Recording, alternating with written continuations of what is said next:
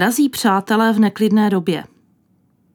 Když jsem po několika doporučeních otvírala knihu jezuity Grega Boyla o jeho víc než 25-letém působení mezi gengy mladistvých na předměstí Los Angeles, pocitovala jsem tak trochu strach.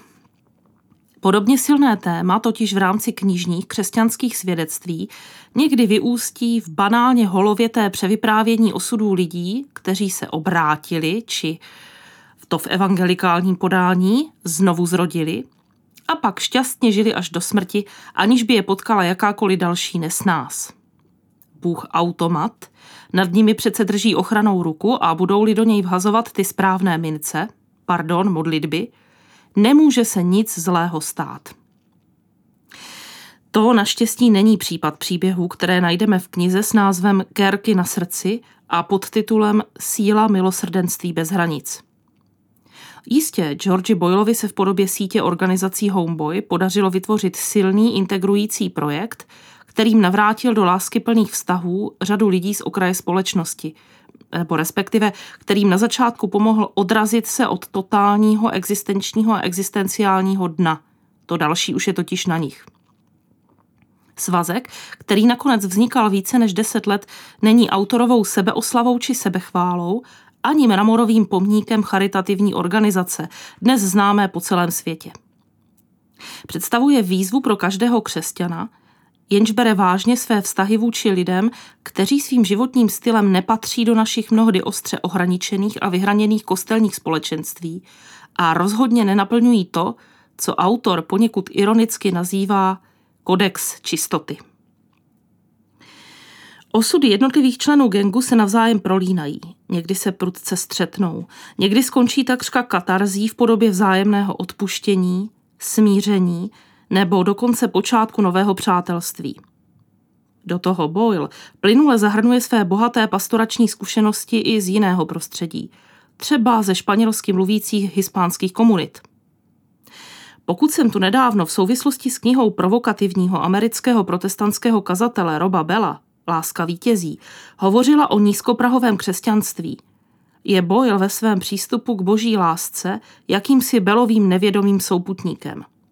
Také on bezmezně věří tomu, že nás Bůh miluje tam a v takové situaci, v jaké se momentálně nacházíme, bez jakékoliv další podmínky. A jediné, co po nás chce, je, abychom mu to uvěřili.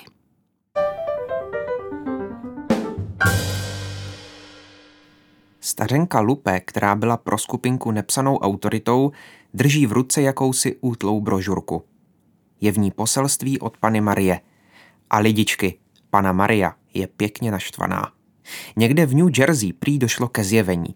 Paní Lupe svírá v ruce srolovanou brožurku a když ji rozbalí, je na ní panenka Maria v celé své slávě. Kromě naléhavých projektů, jako například postavit katedrálu, proč ne třeba v kuchyni, nám přináší své poselství a tato brožurka to všechno vysvětluje. Lupe zcela vykolejila program setkání a drží nás jako rukojmí. Prohlašuje, že pana Maria si na nás došlápne. Je dost zhnusená stavem světa a všichni se prý řítíme plnou parou do pekla. V tom spočívá jádro sdělení. Snaha vrátit se k původnímu tématu je marná. Vzhledem k výřečnosti a velitelskému hlasu paní Lupe nemám šanci. Drží nás v šachu až do chvíle, kdy se o slovo přihlásí paní Sokoro. Postarší a vážená kostelová paní, místní sakristiánka a jemná to duše. Zdvořile pozdvihne prst a žádá o slyšení. Využiju jedinou pravomoc, kterou v tu chvíli ve skupině mám a dávám jí slovo. Sokoro se do toho vloží s tichou autoritou a pokorným tónem, když začne. Všichni víte, že jsem z ranče z Mexika.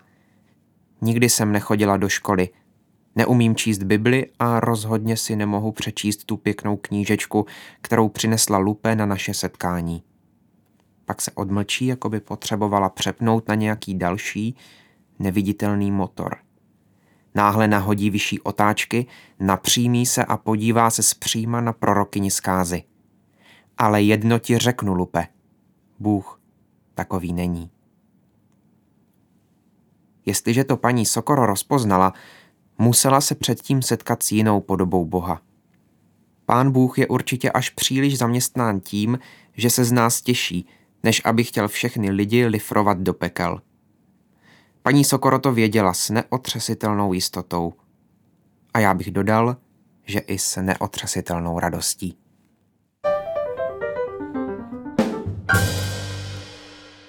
Myslím, že tato půvabná historka je klíčem k tomu, jak se Greg na hrdiny své knihy, svěřence, nakonec dívá.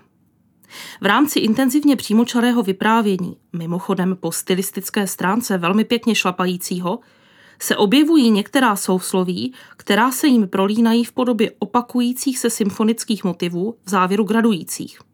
Snad nejčastěji jsou skloňovány výrazy sounáležitost, boží mravenčí práce – a nebo dávka lásky. Proč? Inu, Boyle moc dobře ví, že pracuje s lidmi, na které bylo naloženo tolik břemen, až jim prostě nelze přidávat další. Ví, že se proměňujeme postupně. Skutečnost toho, že se po pádu zvedneme, ještě neznamená, že o pár metrů dál nesklouzneme zase. Ale taky celou svou nadšenou prací svědčí o tom, že Bůh o tomhle všem ví. Spatřovat v člověku, který neodpovídá morálním nárokům většinové společnosti Krista, totiž nakonec vede k nesmírně osvobozujícímu zjištění. Kristova láska je svrchovaně univerzální, což může proměnit především nás samotné.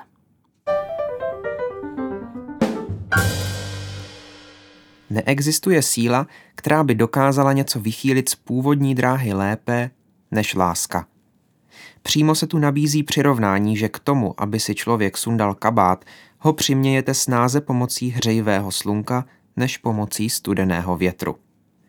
Když se vydáme světu vstříc s milujícím srdcem, ovlivňujeme to, co budeme sklízet.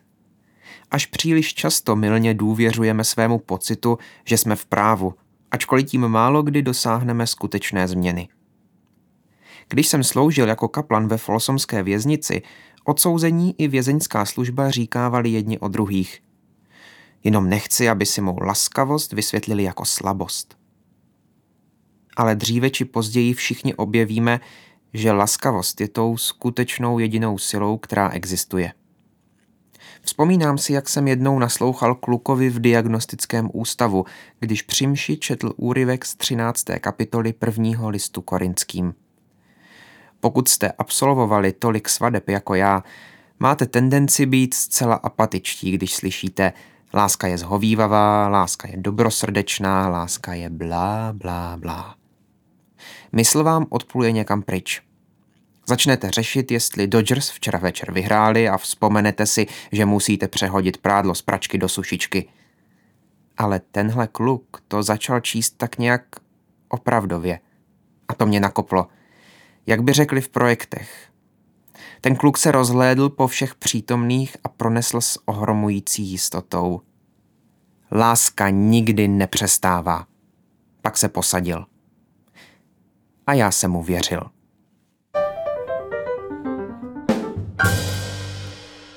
Jezuita Greg Boyle v knize několikrát cituje známého amerického františkána Richarda Rohra. Rozhodně to není náhoda. Skoro si troufnu říct, že se v jakémkoliv kontaktu se svými svěřenci pouští do jakéhosi božského tance. O něm Šror mluví ve své předposlední knize. Zároveň ví, že pomoc druhým není něco, co děláme kvůli měřitelným výsledkům. Ježíšovi životní strategie ostatně nikdy nebyly strategiemi ohromujícího úspěchu, evangeliem prosperity amerického snu. V praxi to znamená, že ani Gregovy misie nejsou zdaleka vždycky korunovány šťastným koncem. Ostatně zde uváděné počty mladých lidí, které Greg následkem válek mezi gengy pohřbíval, jsou alarmující. Přesto lze i v utrpení, které s nimi prožívá, nalézt zřetelné stopy toho, který za nás zemřel na kříži. A dost možná, že právě očistná síla utrpení může i nás, čtenáře, pokud ke knize přistoupíme s empatí, dovést k poznání, že kérky na těle, kterými Boylovi hrdinové bojují s nepřijetím druhých a neláskou k sobě samým, máme v podstatě všichni. Jen se nenacházejí na fyzicky viditelných místech, ale mají podobu vrázčitých rých uvnitř našich vlastních srdcí. A že ani ty naše se nedají léčit přísností, sebemrskačstvím nebo vytěsňováním, nýbrž tím, že do nich necháme vstoupit uzdravující sílu božího milosrdenství.